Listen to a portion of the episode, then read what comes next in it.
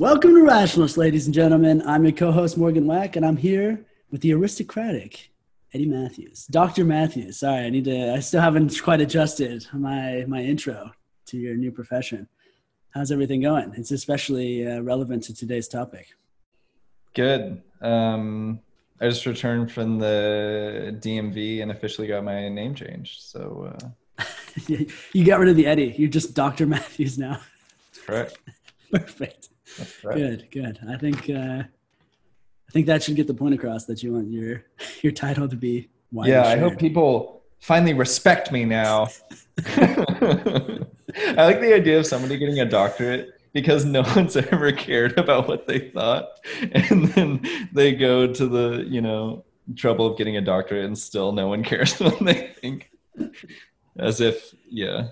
You make that up like it's probably not been done, but I'm sure that people's decisions to enroll have definitely been influenced by similar calculations. Right. That's a fright. That's probably true. And that's a really frightening thing to me, as we'll get into in today's episode.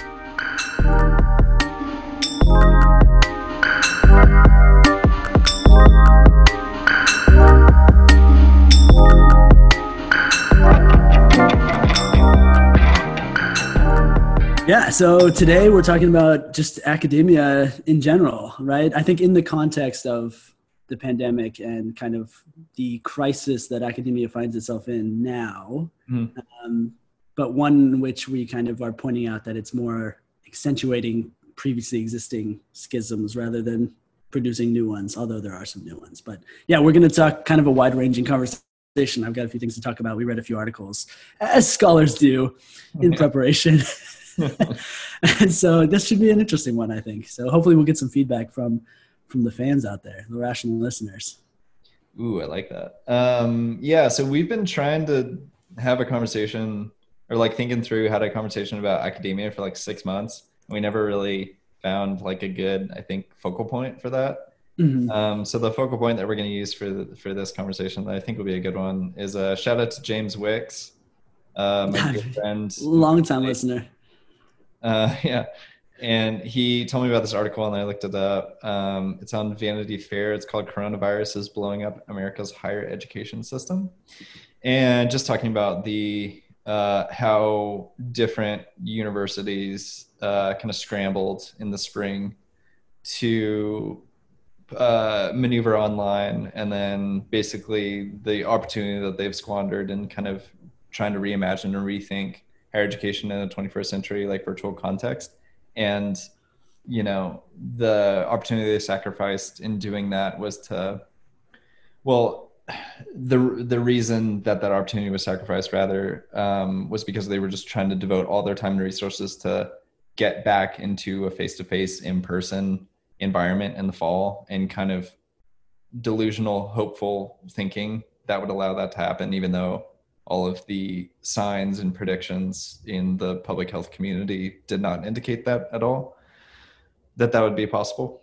And so, yeah, we're going to use that article as just kind of a launching point to talk about a broader conversation about the trends in higher education, the future of it, the problem with it right now. And we're both, I guess you could say, beneficiaries and victims of all of this. Nerds. So that's another kind of complicated factor that we have to take into account, because we'll probably likely be perpetuating all of these problems, but hopefully we can use our positions. I'll stay in academia. If you stay in academia, hopefully we can use those positions to kind of like mitigate in a tiny way some of this damage that we've been seeing. Do you want to give like a 10-second overview of what your current job is too, which is like in academia, but specifically focused on a lot of the coronavirus related online platforms as well? Yeah, totally. I guess I could give a run. Maybe we should just give a rundown too on like our experience with academia. Sure. I went to a small Christian liberal arts school in San Diego called Point Loma for my undergraduate and master's degree. I got an undergraduate degree in writing and a master's degree in education. Did you get it on the computer as well, or did you just get it in writing? I got it. They just got you a degree in writing, huh? Wait a second. Actually, I don't have any proof of it. It was a handwritten note by some staff member who was fired the next day.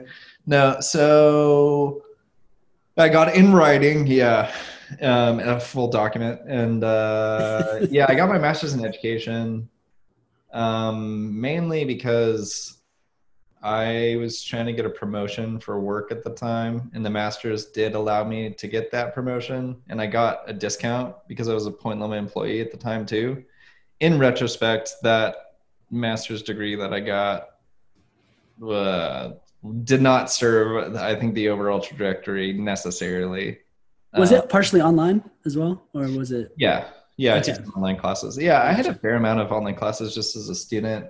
I took a couple community college online classes too, to graduate early from my undergrad.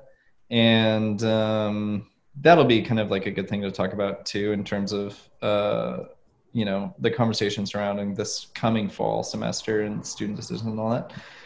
Yeah, and then I got my PhD in creative writing at Swansea University in the south of Wales in the UK.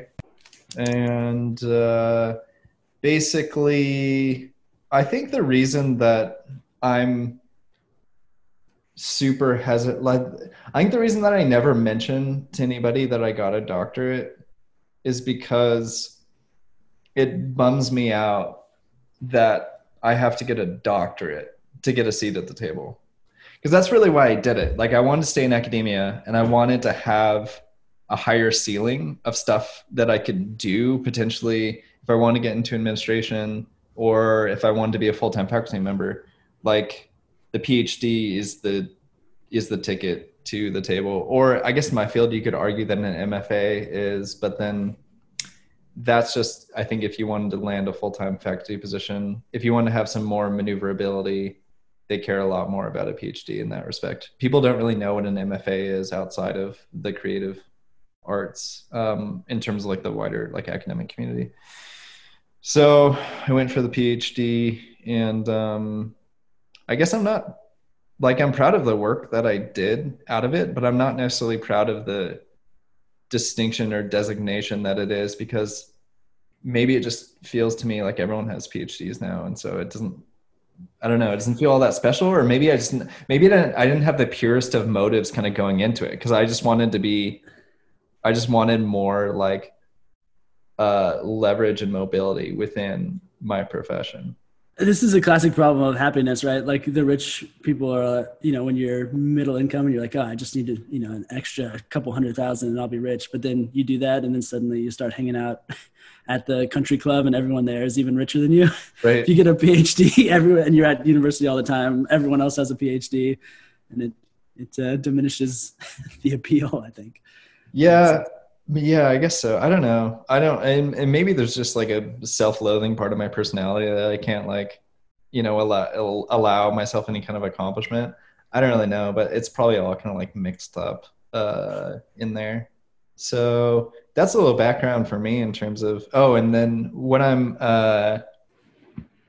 doing, like, for full-time work right now is a job in instructional design, which is essentially like a job I did a few years ago before I left to do my PhD. I came back, and the university that I work at, Point Loma, was in crisis mode, still is in crisis mode. And so they hired me on for a 6-month full-time contract to just help help the faculty within 2 departments put their courses online, and help them essentially think through how to, like, structure and design their curriculum in an online setting in a way that's, like, hopefully engaging but very simple.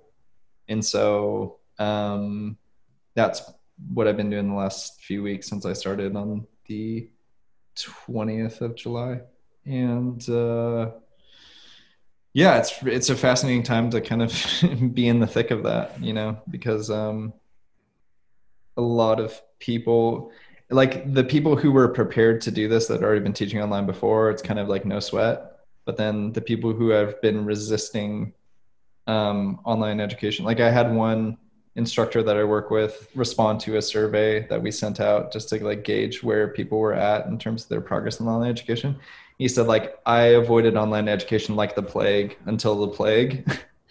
And that's like, that's one subset of full-time faculty members at universities that are just so diehard. The only real education is face-to-face. And I think the problem with that is like, I have some sympathy for that. And I understand the limitations of online education, but then you just look like a dinosaur if you're like the person that's, you know, resisting the natural evolution of technology, I guess. Yeah, makes sense. So what's your background in academia? Well, you know, I went to college in Colorado College, like liberal arts education undergrad. Then I did a master's at London School of Economics, and now I'm doing my PhD at the University of Washington with work in between each of those steps thrown in. See, to me, those institutions are all like badass, high caliber institutions. So like, maybe I would feel better about my degrees if I was in your shoes, you know, like I'm not necessarily, I don't know. Like, do you feel like when you graduated from LSE, were you like, damn, that was hard and I earned this and that was great. Like, what were your reactions? I appreciate the thoughts. I don't know if, I feel like there's always like another step. I don't know if this was the case with you, but like in high school, people were like, oh, you just got to get good grades until you get into college. Right. And then in college, I was like, oh, good, I'm here. And they're like, wait, no, you got to get good grades to get a master's degree. And I was like, oh, crap, all right. Right. And then I got to the master's degree. I was like, all right, sweet. Like, it doesn't matter. They're like, wait. If you want to become a professor, you've got to get good grades again. And so now at this point, finally at the point where there is really no reason to like focus on grades. It's more about publishing and doing research. Sure. But still, it's been so ingrained in my mind that I like have to get good grades that it's still an inordinate amount of stress of like, how did I do in this class when it really doesn't matter. Right. So I don't know. I feel like there's diminishing returns to the accomplishment of academia because you just kind of get caught up in the inertia along the way. Yeah. From, you know, each degree is less fulfilling than the last one in terms of the actual degree itself. Maybe what you can do with it and just feeling accomplished for having put in the work is nice. And eventually, if I get to the end of this one, maybe I'll feel relieved because it will actually be the last one. Yeah. We'll see. You would know better than me. I don't know. It doesn't seem like you had that reaction at the end, but maybe it's still coming to hit you when you... I guess it's still coming to hit me, but I think that for me, there's something that like I guess I don't know. I guess I haven't come to a place where it's like manifested in anything material yet. Mm. The degree that I worked 3 years for. Yeah. You know, yeah, that's... So, like, I think maybe once that happens and I can look back and be like, all right, this never would have happened had I not gone and done that degree, then that would be a more helpful kind of like substantiation of the motivation for getting it. That's fair. But yeah, I think until that happens, it just looks like, I don't know. It just looks like a thing on a paper. Yeah, fair enough. You want to get into some of the things we want to talk about here with just academia in general. I think the interesting thing is that our degrees are from such different subjects. And I kind of want to draw attention to like how different, because I think when people think of academia, it's seen as this sort of like monolith of like higher education, the PhDs are all the same. You do a dissertation, but in reality they're, you know, they could not be more different. Or, I mean, especially like you're saying, our fields, like our specific PhDs, could not be more different. Like what you've been required to do and what I was expected to do are just, worlds apart. Well, I also think it's just based on like different countries have different expectations for what you're supposed to get out of it. Totally. And so it's interesting. Like for a poli-sci degree, PhD in the UK, you basically go straight to the dissertation. Yeah. In the US, that's not how it works. You have to do a lot of other stuff. Well, that's what appealed to me. That was the whole thing that appealed to me about for creative writing. Like, hot take, but I don't think that there should be postgraduate taught creative writing courses. Like at that point, you should just be given time to write and like find your voice and refine that. You shouldn't, like, if you don't know how to structure a story and you need like postgraduate courses to teach you how to do that, like you're in the wrong field, man. No, so, but you like had to have the taught component because you had to learn all these quantitative research methods. So yeah, I get the quantitative stuff. I think that's the most value added to doing a degree in the US in terms of poli-sci. Most of the European degrees and other places, not all of them, but most of them don't have required method courses or required method sequence because they don't do as much methods research. So it doesn't make sense to put all these resources into teaching methods. But in terms of the way political science is moving in the US, which is very quantitative, probably more so than, it's a different debate, but the knowledge of at least how it works and being able to do it is so important. And it is one of those things like you can teach yourself, but it's so difficult because you run into one problem and you're like, I don't understand what that symbol means. And it takes you an hour to look it up. Whereas just being able to learn from a professor actually is incredibly helpful. That's tight. So yeah, I think that is the value added that I find the most from my program so far. Yeah. Whereas for me, the equivalent of that problem is like, should I use the word desiccated or shredded here? And then I figure it out in like 45 seconds and move on with life. It's always desiccated, right? Because desiccated is badass. Desiccated is a great word. So wait, do I get an honorary doctorate? You're not Hillary Clinton. If you're Hillary Clinton, Swansea University will give you an honorary doctorate, and you will then have the honor of meeting me. Dang. It's next level. The thing I don't really get, maybe you can tell us about it another time. Colons, semicolons, all these different types of colons. I have professors who use them all the time, just like they're commas, and I think I need to bring in an expert next time and be like, okay, this is when we need to use these. This is a massive overuse of semicolons in the political science profession from what I've seen. This is what we came here to talk to you about today. This is the main problem with academia, overuse of semicolons. Well, the stuff, like I've read some, I've like approved some of the stuff like back in the early stages when you're applying to different, and, like you'd send me stuff to proof and I like didn't understand any of it, and you'd have, But I'm not, that's not like a critique. I'm saying like you're using. Oh, it's on purpose. They do that. It's like basically there's no like set structure for papers or articles. But then if you turn something in, people will be like, you wrote this incorrectly. It's like, there was no guideline. But there's like basically a code to what you're supposed to say and where you're supposed to say it. But it's like the stuff that you guys are expected to communicate in your field is so technical and difficult to grasp that you can't have a 5-word sentence. Like all of your sentences have to be 4 lines, And that's something that kind of struck me about that. But yeah, anyways, I guess to go back to basically, this article was just making the case that universities like did the best they can and actually did an impressive job of going online in a matter of weeks, but that, it's certainly not, we've been on an unsustainable trajectory within the higher education industry in the past, couple decades. It says post-secondary education in the United States is a $700 billion a year business and tuition and fees. And so it's just talking about how I think there's a perception that higher education used to be this thing where you would get one degree and that degree would kind of train you for not just the world, but to just like be a thinking person within that world and be a well-rounded individual within that.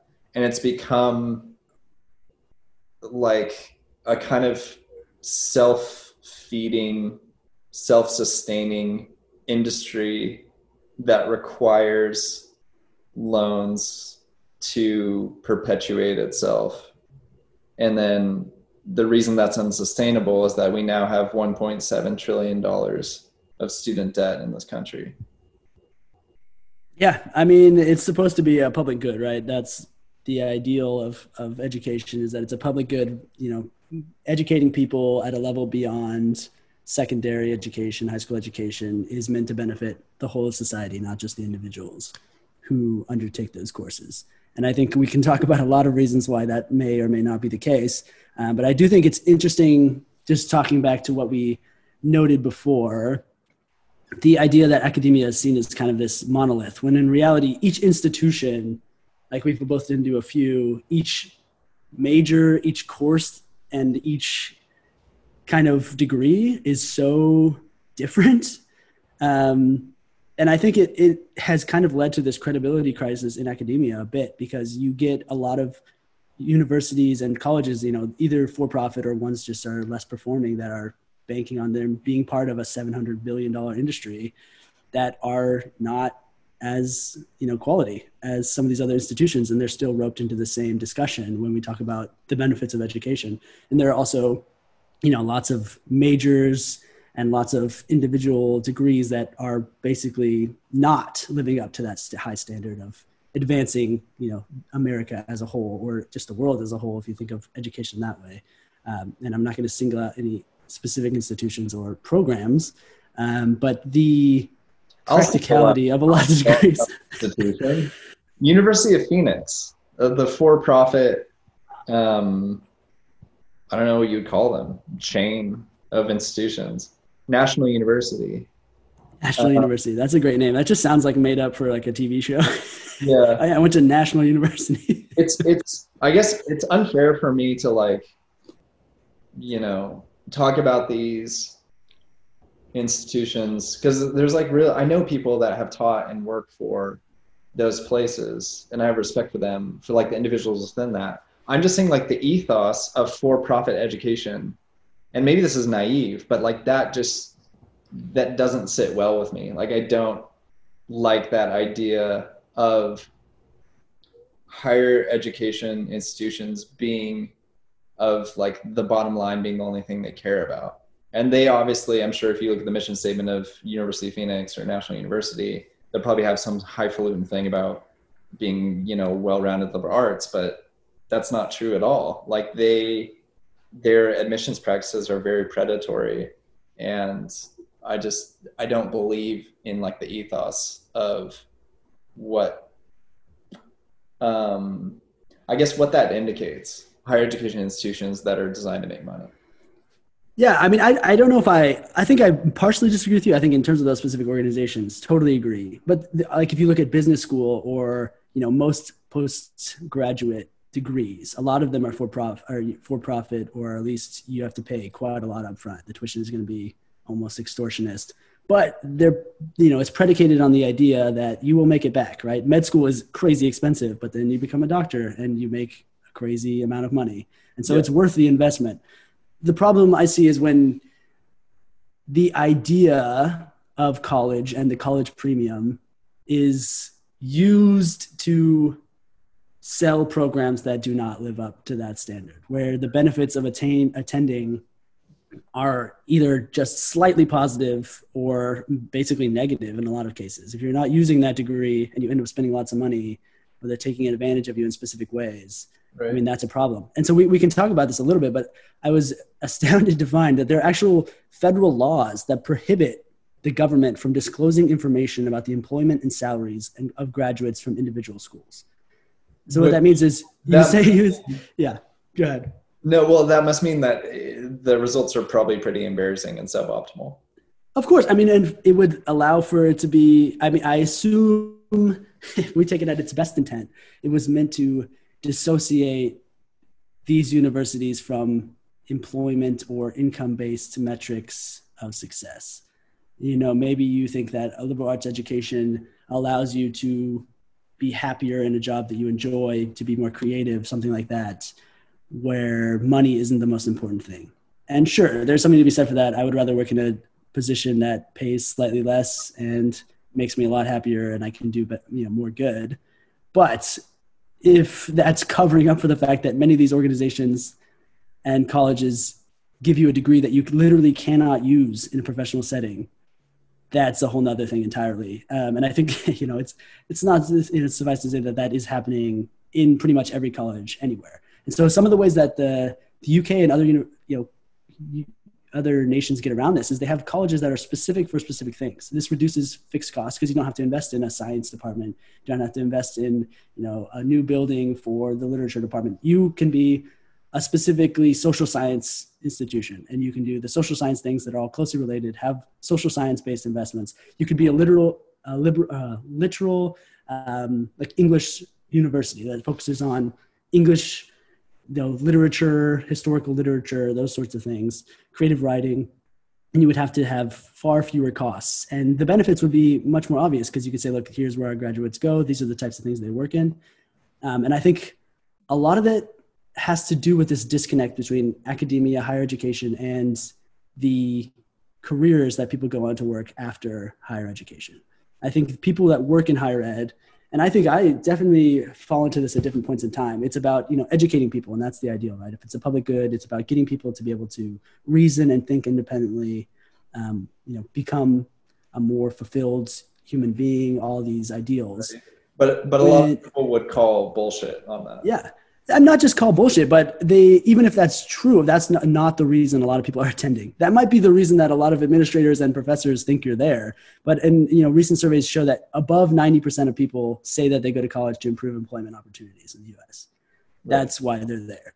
Right. And we're doing a disservice to those people, the vast majority, if we're teaching them skills that focus on, you know, how to, you know, differentiate between different types of political systems if we're not teaching them how to get a position with these skills in the aftermath. The amount of money that's spent on career centers at different institutions is insane to me. I think that was one of the best things about my undergraduate institution is we had a terrific career center that would help you find positions, help you invest in internships and get you in positions to see if you'd actually like the work in these areas. Yeah. And some of the other institutions I've been to, the career centers are just atrocious. And in higher academia, like they don't exist, right? Because there's such a taboo to go into anything outside of academia that they literally, it would be against their worldview to invest in institutions that would link you to outside employment opportunities. Which is insane. But I guess I have an anecdote about that. So when I graduated from my undergraduate degree, you know, I was a young, spry 21-year-old looking for a job in the world. And so I went to our, you know, Office of Strengths and Vocation, they called it Point Loma, and went to one of the people who works there. And he made a couple phone calls, and then it was like, "Ooh," and I was like, "Sweet, cool." And then I just applied for like, I don't know, 40 jobs, minimum wage. Like I didn't even get an interview for a Barnes & Noble position, you know. And so I was just like, I applied for stuff at like churches. I applied for stuff at like weird pyramid structure. Like couldn't even get a job at the bottom of the pyramid. They were like, "We don't want you to sell our knives. Get out of here." Exactly. And they were like weird, predatory, like kind of like union life insurance contractor. And I'd be in these like interviews, not even knowing what it is, but I'm like, "Hey, I guess they're like at least interviewing me," you know. And so our networking infrastructure was paltry, to say the least. And that was distressing in my experience. And maybe it's gotten better. I won't speak to that. Well, it's very interesting because... But I want to follow up that anecdote with another anecdote of like, I eventually did get a job and it was at Point Loma. And like, yeah, it didn't pay well or nearly like paid what it should to live in San Diego, but it was something. And then I leveraged that job into promotion. And then I got like a discounted master's degree because I worked at the university. And then that eventually led me to the job I have now that I left for a few years kind of in between. But the job I have now and the classes, because I'm teaching a few classes this fall, and all of those classes that adjunct work, so like an extra, you know, few $1,000 for a class, like all of that came because I made really deep, like good relationships with people on campus. And then we came to trust each other and just like really invested in one another. And that came because I went to a small school that allowed for those types of relationships to transpire. Not to say that that also can't happen at a University of Washington or at a bank institution, but in my experience at Swansea, which is about 20,000 students, versus Point Loma, which is about, 3,500, give or take, it was much, much harder to have those types of friendships and connections at Swansea because of the size of and the dispersion of like the campus and the department and everything. And so it's kind of a double-edged sword, I guess, in my own experience, because we had way less resources and way less networking and all that stuff, I guess, outside. But so that's not good for most, I guess, I guess it depends on the student in the field, but it worked out for me because I like academia and wanted to go back into it,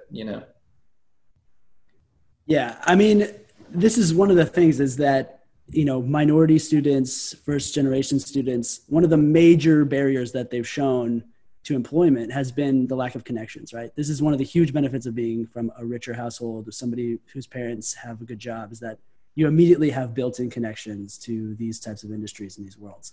And if the Career Center is not helping you link, or the college is not investing in opportunities for you to link, to not just talk to people in these, actual careers, actual industries, but teaching you how to talk to them, how to interact with people outside of university, which is obviously very different than real life, then they're doing a disservice to you and your education. That is why most people are there. Yeah, I mean, it's not the same everywhere, and they do a lot of good things in different places, but the lack of an emphasis on that link is pretty insane to me. I mean, you can see it in other places as well. Like we have the incentive structure is for professors who are, most of the time, lifetime academics, not all the time, but most of the time, to teach skills to students who are in the vast majority, 98% are not going to go into academia. So we're teaching them the skills of academics to have them succeed in non-academic fields. Yeah. And you can see the problem right away. And that's not necessarily an issue. I mean, there are skills that academics have, hopefully, that are helpful outside of academia. But there are also lots of skills you need to succeed outside of academia that academics do not excel in, or at least don't have an emphasis on teaching or any incentive to teach in education systems, which is why there really should be practical aspects to pretty much every degree. What I find my degree, the most important thing and most thing that I've found the most helpful has been the quantitative stuff. It's very much not fun. And if I had been given the idea as a naive undergrad to take these quantitative courses or not, I would have not taken them because I would have been like, that doesn't sound fun. And I don't want to be behind a computer all the time when I'm working a job. But if someone had spoken to me and said, look, this is the way things are going. If you want to work in this field, you need to know this. Then I would have thought differently. And that's what they need. They need someone like that who will tell you, look, you need this practical skill. This will set you apart from the thousands, hundreds of thousands of other liberal arts graduates who can also write and read. That's what we teach them to do. But They don't know how to work this computer program. And if you have that, you have a massive leg up on the competition. Right. So let's say hypothetically there's two types of students, let's say, that eventually go on to get graduate and postgraduate degrees. One of those students goes and works in the State Department for a number of years and is just good at networking, is more of a people person, is more of just likes being in the field and pragmatic and has worked abroad, etc. And then the other student is much more research-based and they busted their ass for a number of years to get into the right journals and to get published and kind of co-published in the right papers and worked with the right people in the field. And then those people both apply for jobs at University of Washington to work as a full-time faculty member. The person who's going to get hired is the person who has published for years and has worked with that, right? Of course. And so those are the people advising the students, not the person who went to work in the State Department and got the kind of hands-on experience and doesn't have the publication. Of course. And that person is better set up to produce more publications, no doubt. If that's what we're using as our metric, which we are, then that's the right hire. if we're trying to, if the metric was we need the most undergrads to get successful jobs and become successful in their careers outside of academia, obviously the other person would be the better hire. Right. But that's just not the way it's set up. I think the publish or perish model, a lot of times when people talk about it, they think, oh, that's, you know, it's not a good way of incentivizing the right types of research. There are a lot of different issues with it. But one of the main ones is the demand side, like who is reading the articles in a lot of these areas. And I think political science is set up to be one of the more practical ones. Maybe I'm biased, but like there are people that should be reading a lot of political science work. Not my work probably, but there are works I've seen that are very helpful. And I'm like, look, if we could get this to the right people, this would be extremely helpful. For sure.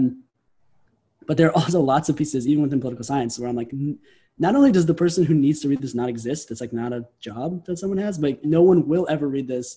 And the people who are reading this that are helping you get this published are other academics. Like, the problem with the publish or perish model is that the people who are reading it and helping you get published are other academics. So it becomes this self-perpetuating cycle where if you have a subfield that writes a lot and can write quickly and likes to read, then you're going to have people who are starting journals in subfields that have no practical application outside of the academic sphere. And this is, you know, it's a minor problem.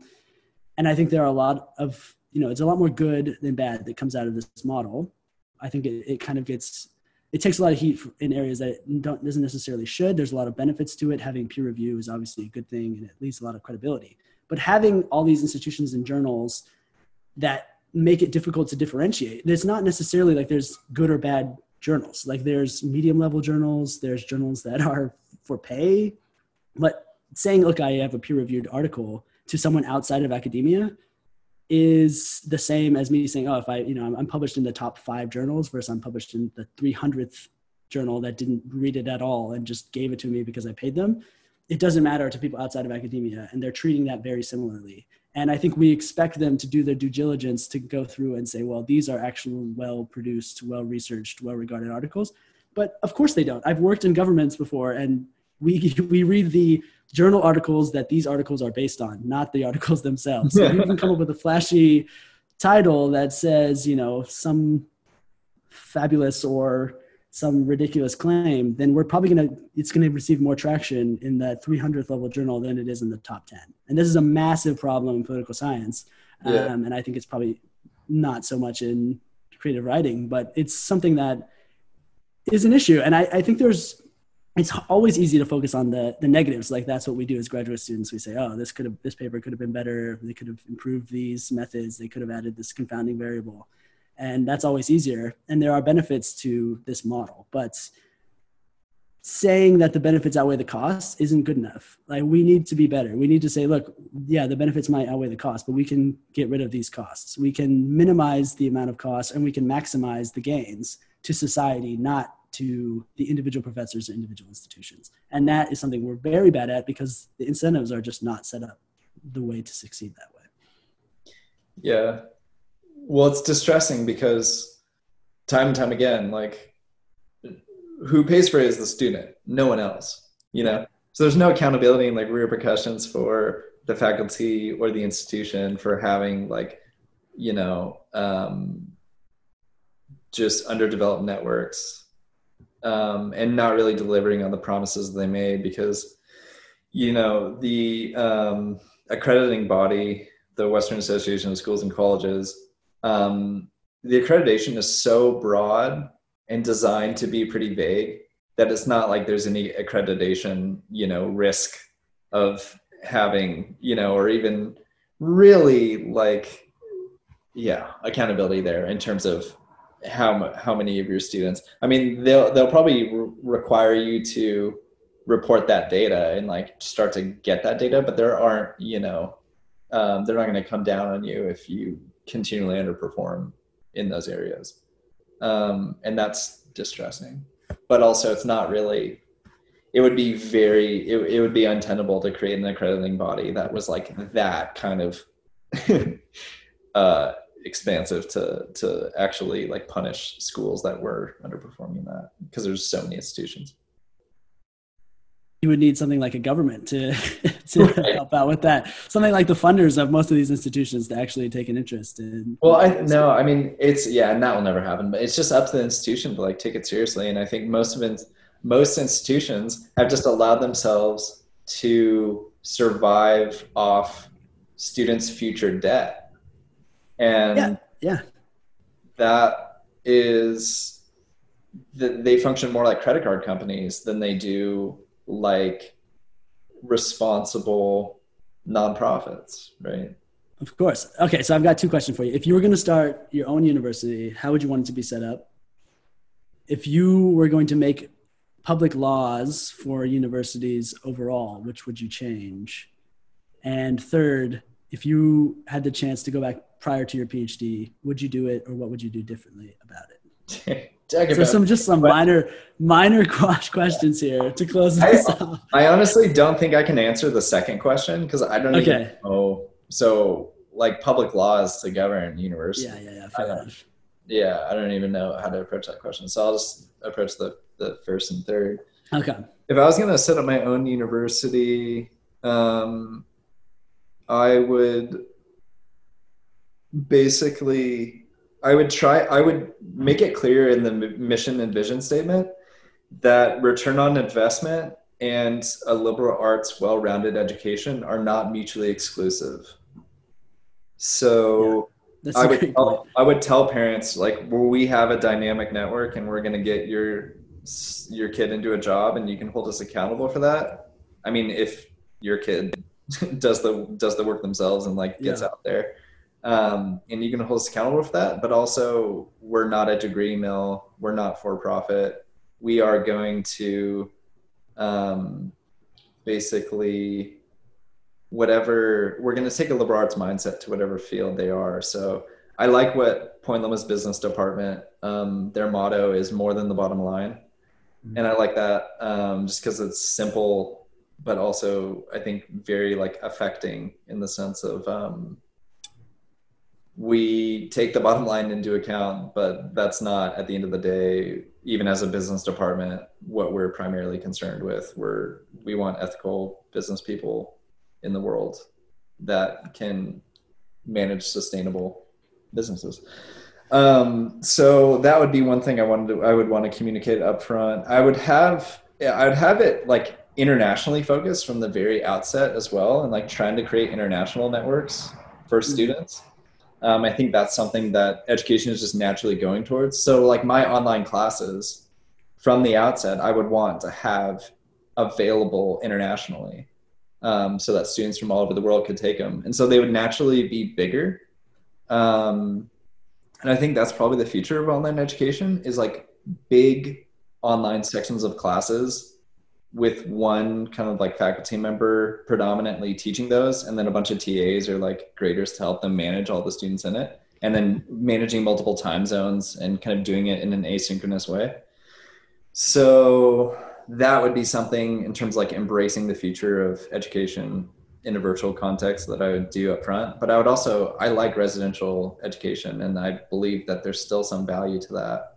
And so I'd still like to have kind of a dorm type experience, because I think we lack in America a like rite of passage or initiation, and that doesn't have to be college for everybody. I've had brilliant friends that are just not built for school, and I think we all know people like that. And so it's not to say everyone has to go to college to have a rite of passage or like, you know, become an adult, but it is an effective way that does have a lot of history in this country. So I like that idea of residential living and kind of like sharing that community, like the classroom and like living space being adjacent. So I think that would still be a big part of it. The school, I'm just not really built for big institutions. So I think I would just have like a modest scaled, you know, institution. And yeah, I think that I would also have the financial department or like financial aid be really upfront with students too, in terms of like if they can afford it or if they cannot afford it, and like being pretty like ruthless to like students that just cannot afford it, but, you know, think they can. I think that's pretty unacceptable, the way that this $700 billion a year industry is like preyed upon 18-year-olds for a few decades now. I would have a general education that had personal finance and civics as part of that.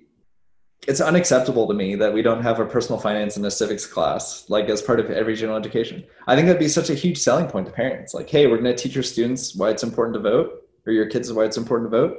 And we're going to teach them what a Roth IRA is and why, like, they should start investing now, even if they only have a little money, why they should take out credit cards, but manage those, you know? So I think those are some kind of initial things. Also, my friend James Wicks, who I talked about earlier, made a good point that he sees the future of the study of literature being in a media communications context. So any like literature writing courses at the school would be centered on rhetoric and communication and teaching students how to communicate in a written, in a virtual, in an oral capacity. Because as artificial intelligence automates away a lot of engineering and manufacturing jobs, the need for people who know how to communicate with other human beings is going to be so important in the near future. So I guess that's what I do for that. And then what was the third question? Oh, would I go back and do my PhD? I guess I don't know at this point. Like, I think 5 years from now, I'll have a much better answer. Right now I feel good about it just because I like the work that produced from I like the book that I wrote, you know, and I'm proud of that. And I wouldn't have got there without the infrastructure of a PhD. But honestly, like, I have a lot more respect for people like my friend Glenn, who is just a working class guy who lives in Manchester in the north of England and like wrote a beautiful book without, you know, doing a PhD, like without having to have like the structure of a PhD surrounding it for him to finish that book. So yeah, I think, I don't know yet if I would do it, if that was a good decision or if I regret it or what. So yeah, I guess we'll see. What about you? Yeah, great answers. Yeah, I mean, I think I'll try to focus a bit more on poli-sci because I think yours is more focused on the creative writing side, which I think is interesting because it is, you know, so different, but also. Well, I think the same issues set up would just be like a predominantly liberal arts. Yeah, that makes sense. I think that that's one of the things that the U.S. is missing. Like, we don't bifurcate between different like subfields and careers, right? We have this idea that if you need an institution, it has to be all one thing. And I think that really is one of the things that's missing is, we talk about, you know, career programs. I know my brother did a 1-year-long boot camp for coding, and he had already gotten a minor in computer science. But this, you know, coding program where they sit you down and they teach you and you're able to practice for a year straight is in many ways way more productive and helps you so much more in that field. And I don't think that's specific to computer science. Maybe it's set up that way for coding now, where it really is like teaching a language more or less. But you could do something very similar with quantitative aspects of my program.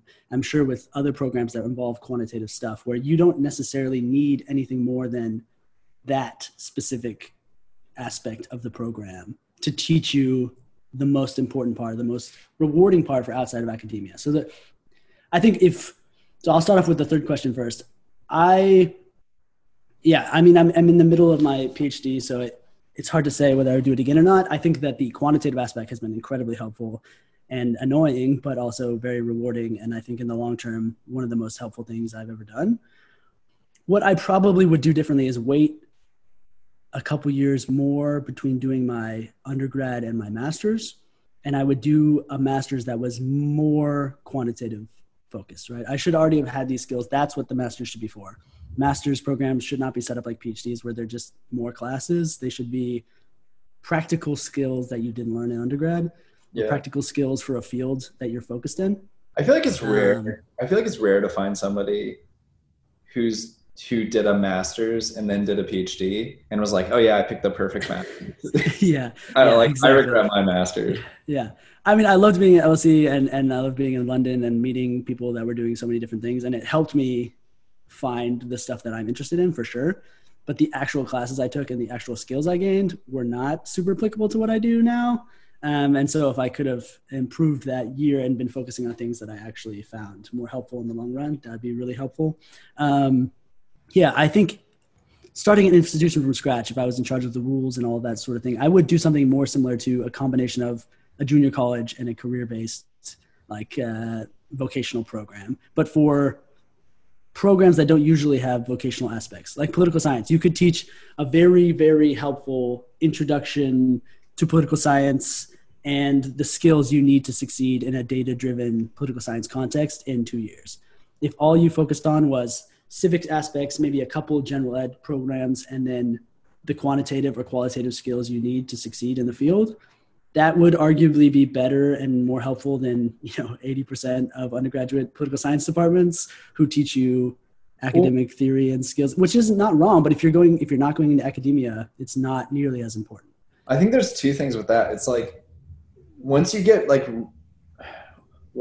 get into the field long enough and get qualified enough to get to a place where you could create something like that, you're so much a disciple 99% of the time of the system that you came from that you don't want to rethink it and believe in it enough to not reimagine it. And then also, even if you do have that, like in where you're like, you do want to fix things, you get so mired in the politics of your department, of your university that you're like, fuck it. Like I can either try to maneuver the politics around this for 3 years of my life and it probably won't work out that well, or I can just enjoy teaching my classes, enjoy my research. Yeah, of course. Behind. Yeah. And I think, I think that, one of the other things I'll say, I lost my train of thought there, but the linkages between, so I think in political science in particular and other areas where policy is the main focus of what you're actually trying to get across with the research. So a lot of the research we do is meant to affect policy. What actually does that linkage, the fact that we don't really know what is actually read and what's not read is one of the most appalling things about just all of academia. We assume that it trickles down, but of course we don't believe in trickle down economics. So there's this massive disconnect between what we actually do and what we don't. I remember what I was going to say before. I'll get back to that point in a second, but yeah, we want there to be these borders to entry, of course, because once you've gone through them, it massively helps us keep jobs. I think with quantitative stuff, which I'm not nearly, I'm not an expert at all, honestly, but 90% of the things that we do could be done with a regression, at least the things that I do, which is very easy to teach, even conceptually. But we teach these incredibly fancy models nowadays, which have a couple problems with them. One, they're only slightly more accurate. So if you're doing something like, look, we want to draw attention to this broader trend, you really don't need them. If you're drawing predictions, sure. If you're doing predictions and you're basing policy on predictions, yes, you need these fancier models because even a couple points off is a big difference. But most of the time, that's not what we're doing in most of political science. And second, the more complicated these things become, the less comprehensible they are to the actual policymakers we're making them for. I've seen these crazy, fancy, impressive statistical geospatial models. And it takes me, 2 hours to understand what they're actually saying. And I'm like, there's no way that someone sitting in a government office somewhere is sitting there I better, retroactively go through and figure out what this means. The fact that we don't have linkages that allow us to disseminate this information in ways that are easy to read and easy to enact to policymakers and NGOs and institutions is our fault, right? That is a failure of the incentives and we haven't corrected it. That's such a difficult, so like I mentioned before, I read some of your papers and to be respected in your field or even to certainly get published or get taken seriously in any, you have to use this incredibly dense jargon that no layperson understands. And so, there's a missing piece where it's your congressman is not going to understand or have the time to even, or the willpower at all to want to even understand any of this. But there's no person translating that into normal speak to be able to be like, all right, I know this is a bunch of fancy jargon. There's regression models and all this stuff. Here's basically what they're saying. Here's basically what they're advising you to do. And they're getting better on two fronts. It has improved over the last few years. One, they've realized that this is a massive issue, at least some people have, and they've started to allow for more quick turnaround on a lot of these things. You know, more academics have involved themselves in magazines and online news publications, which was pretty taboo even like 5-10 years ago. Wow. Nowadays, being able to translate your own research work into online articles is seen as something that people do. It's still not something that gets you a job, but it is something that is more accepted. And that's recent change. Two, they have started very slowly to say it's okay for academics to not go into academia. And so the reason there's no, to go into academia, I've had, you know, when I was interviewing for PhD programs, most of the people I talked to said, oh, you're definitely planning on staying in academia, right? And it was like, you would be immediately removed from contention. They're like, said, yeah. I mean, the problem is if you eliminate everyone who's even remotely interested in non-academic work, then you obviously aren't going to have any linkages to non-academic work because none of those people exist. Right. You eliminated them all, and everyone is within the system of academia, which is not bad. I think there are many benefits. It's a very rewarding profession, but you need people who understand academia and non-academia, even if it's for the own benefit of your long-term success of your career. And it's also want people to understand and be able to disseminate the information. And it's also like they're incentivized to only, you know, accept students who want to go into academia because those people will probably eventually become grant writers and get grants for the institution to continue doing their research. But the problem is that like that grant money may or may not be devoted to something useful at all. Whereas like hiring somebody that has connections within the field will be massively useful for the average student. Yeah, of course. So I think this has gone on a little long. I want to bring up one last thing. So you mentioned that you think the future of education has to do with, you know, large online viewing and then maybe some in-person stuff just for the experience, but not at the costs, the exorbitant costs. Yeah. A lot of the stuff in the, you know, the modern economy, and I've written about this a little bit, has to do with these winner-take-all superstar industries. And one of my colleagues, Nicholas, brought up the fact that why would anyone pay for an online education from not only a school that's like not in the top 100, but why would you choose to do online education at a top 20 school when you could take the same class from Harvard? Right. If everything shifts online, why do any of these institutions exist? Because the scale ability of online education is infinite, right? You can put the same lecture on everyone's computer. It's kind of infinite.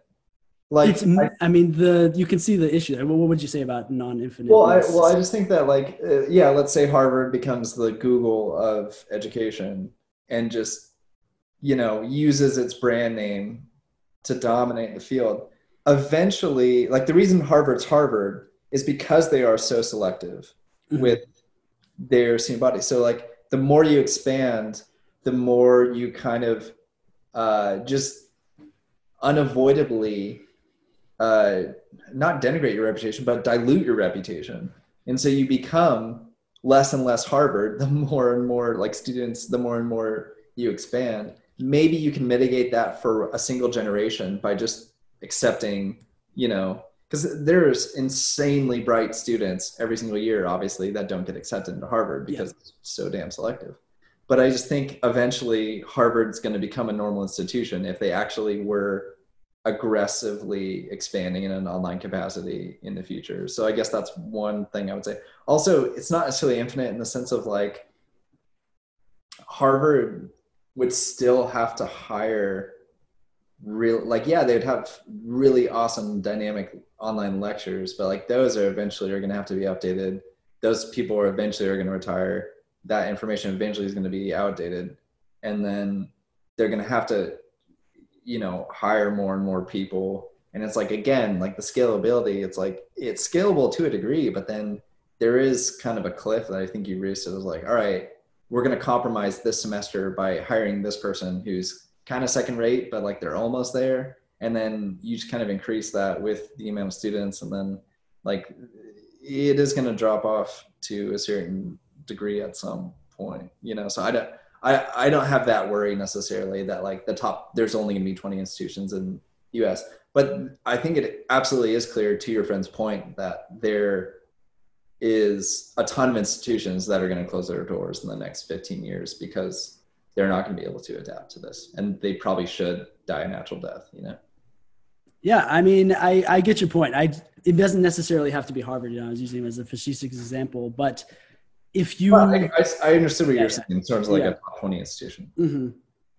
Yeah. I mean, yeah, I think if I was an institution that was ranked, you know, below 50 in every category and every field, I would be worried. If everything starts to move online, why would somebody pay $50,000 to listen to me speak when they could listen to someone from a degree program that's serious? And much more prestigious. And that's it's a 100% valid critique. And it's something that should be a very sobering thing to institutions like the one I work for, you know? Yeah. But also, and I think you'll probably see this start to move where you're like, you'll have all the top 20 institutions, they'll be fine, or the top 50.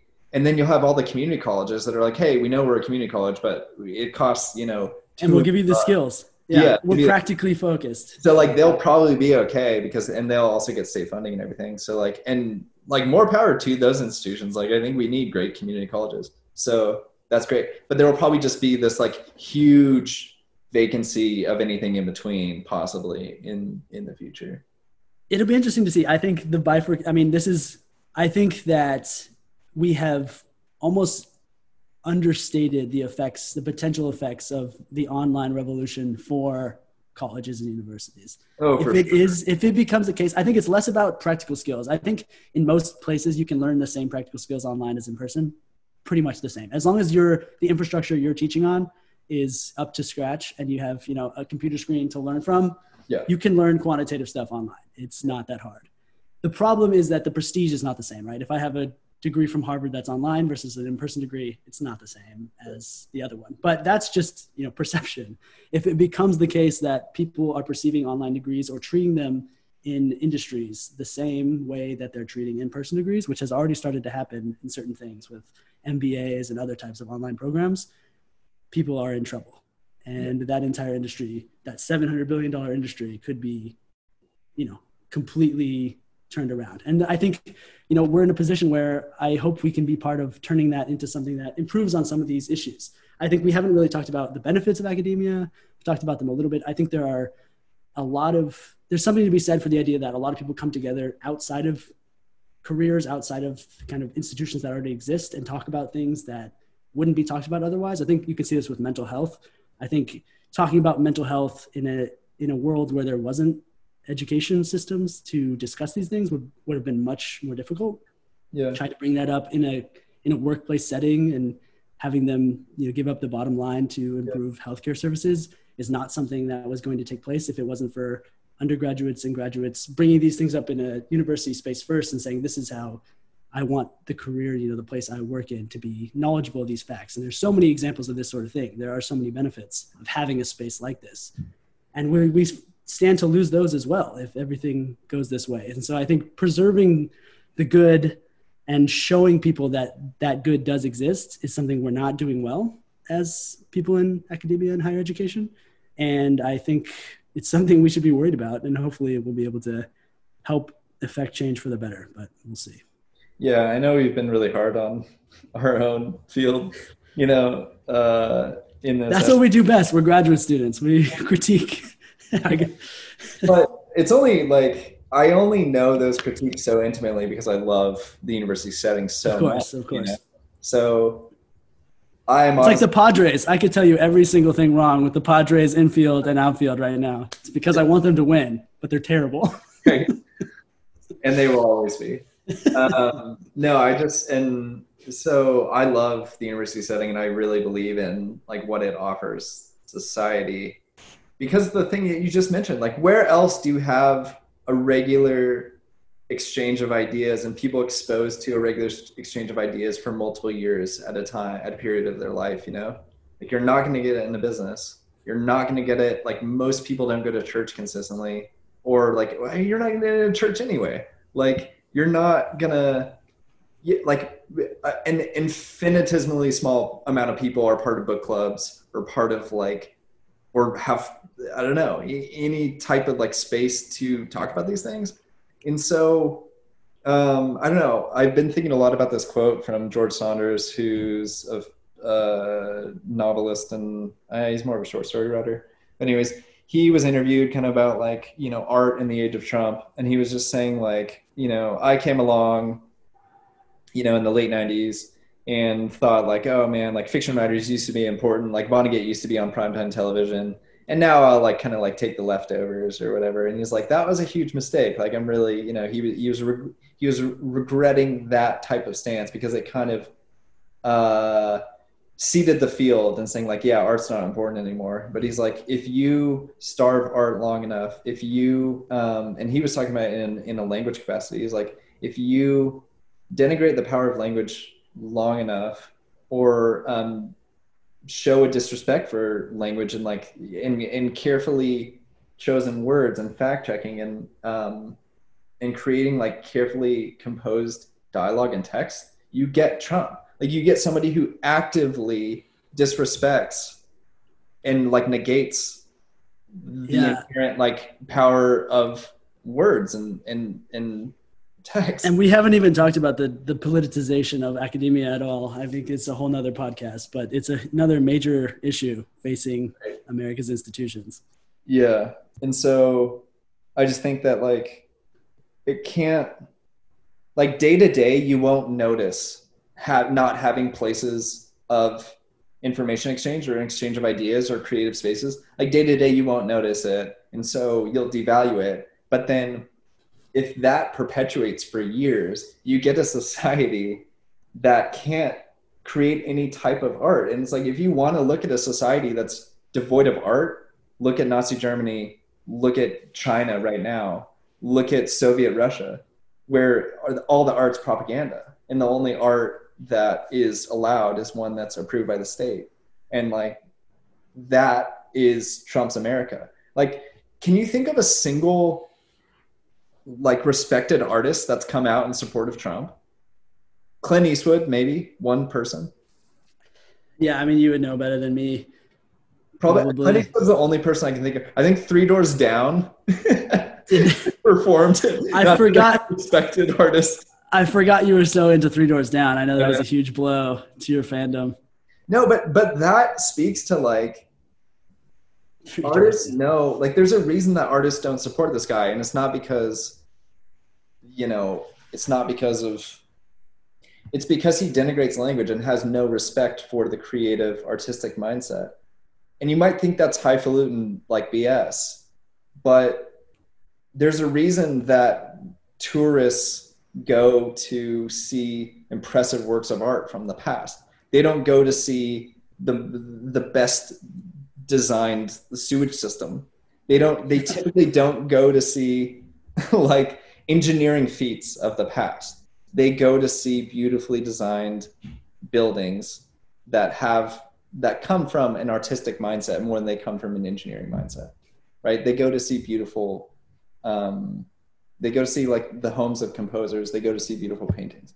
So I don't know, like, these artists are typically born in higher education institutions, not always, of course, but that's typically like where they get their start. And so having spaces for that is important, but also having institutions like we're talking about that are much more practical, that actually do have return on investment, are hugely important as well. Academia should exist, but all undergrads shouldn't be going into academia, and we should acknowledge that fact. And we should set up institutions that allow for people to follow different, rewarding, and, you know, institutions that allow for return on investment to help improve people's long-term careers. Yeah, I mean, we can, I'm happy to hear feedback about this. We've got a couple of fun episodes coming up, I think, this week. We're going to get back into it, so keep a lookout. We've got probably 3 or 4, and we've got a couple fun ones, so. Hopefully this wasn't too much of a bore for people not involved in academia, but if so, and you got to this point in time, I apologize. But and as always, you can find us on Twitter and reach out to us by email. Who else they can find us? Bat Signal. We allow Bat Signal. We'll be there. That's your email. Hey, shortly. That's you. MorganWack@gmail.com is usually the easiest. I'll keep a lookout for my rational listeners. Anyway, until next time, any final thoughts? Do you want to give these guys a break? Let's give them a break. Adios.